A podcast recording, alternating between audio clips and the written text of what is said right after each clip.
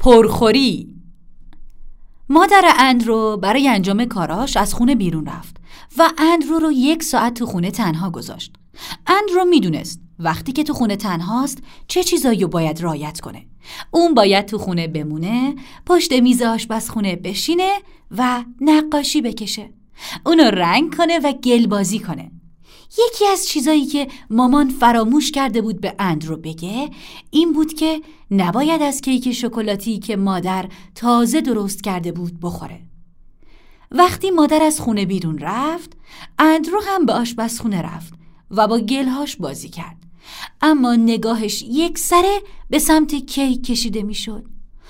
مامان که نگفت نباید از کیک شکلاتی بخورم نگفت که نباید چیزی بخورم بنابراین اندرو برای خودش یک ساندویچ شش لایه درست کرد که با کاهو، پنیر، مربای تمشک، کره بادوم زمینی، پیاز و شربت شکلات پر شده بود. بعد از خوردن این ساندویچ چهار تا کیک کوچیک یه تیکه کیک کدو حلوایی، دو تیکه کیک مربایی با یه بستنی کاکائویی خورد و برای خودش یه تیکه بزرگ هم کیک شکلاتی برید. اندرو وقتی همه این خوراکی ها رو خورد، نرمه های کیک و خوردنونا رو روی میز دید و اونا رو پاک کرد و دوباره رفت سراغ گلبازی. کم کم شکم اندرو به قاروغور افتاد و احساس کرد حالش خوب نیست.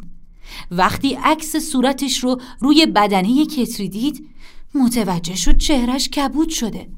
وقتی مادر به خونه برگشت اول متوجه تیکه گم شده کیک و بعد متوجه همه خوراکی های گم شده شد. یه کارد مربایی شده هم توی ظرفشویی افتاده بود.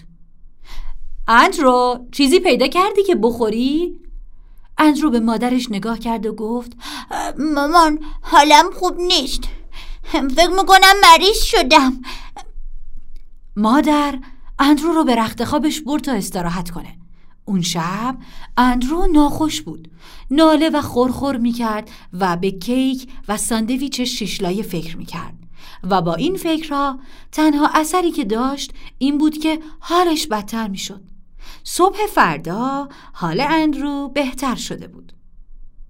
حالم خوب شده مامان. اما واقعا دیگه دلم نمی‌خواد چیزی بخورم. هیچ چیز. هرگز. مادر لبخندی زد. مادر می‌دونست اندرو تا شب و وقت خوردن شام همه چیز رو فراموش خواهد کرد و همینطور هم شد. نویسنده مارکو فالیس ترجمه علی حسین قاسمی گوینده زهرا ناظری.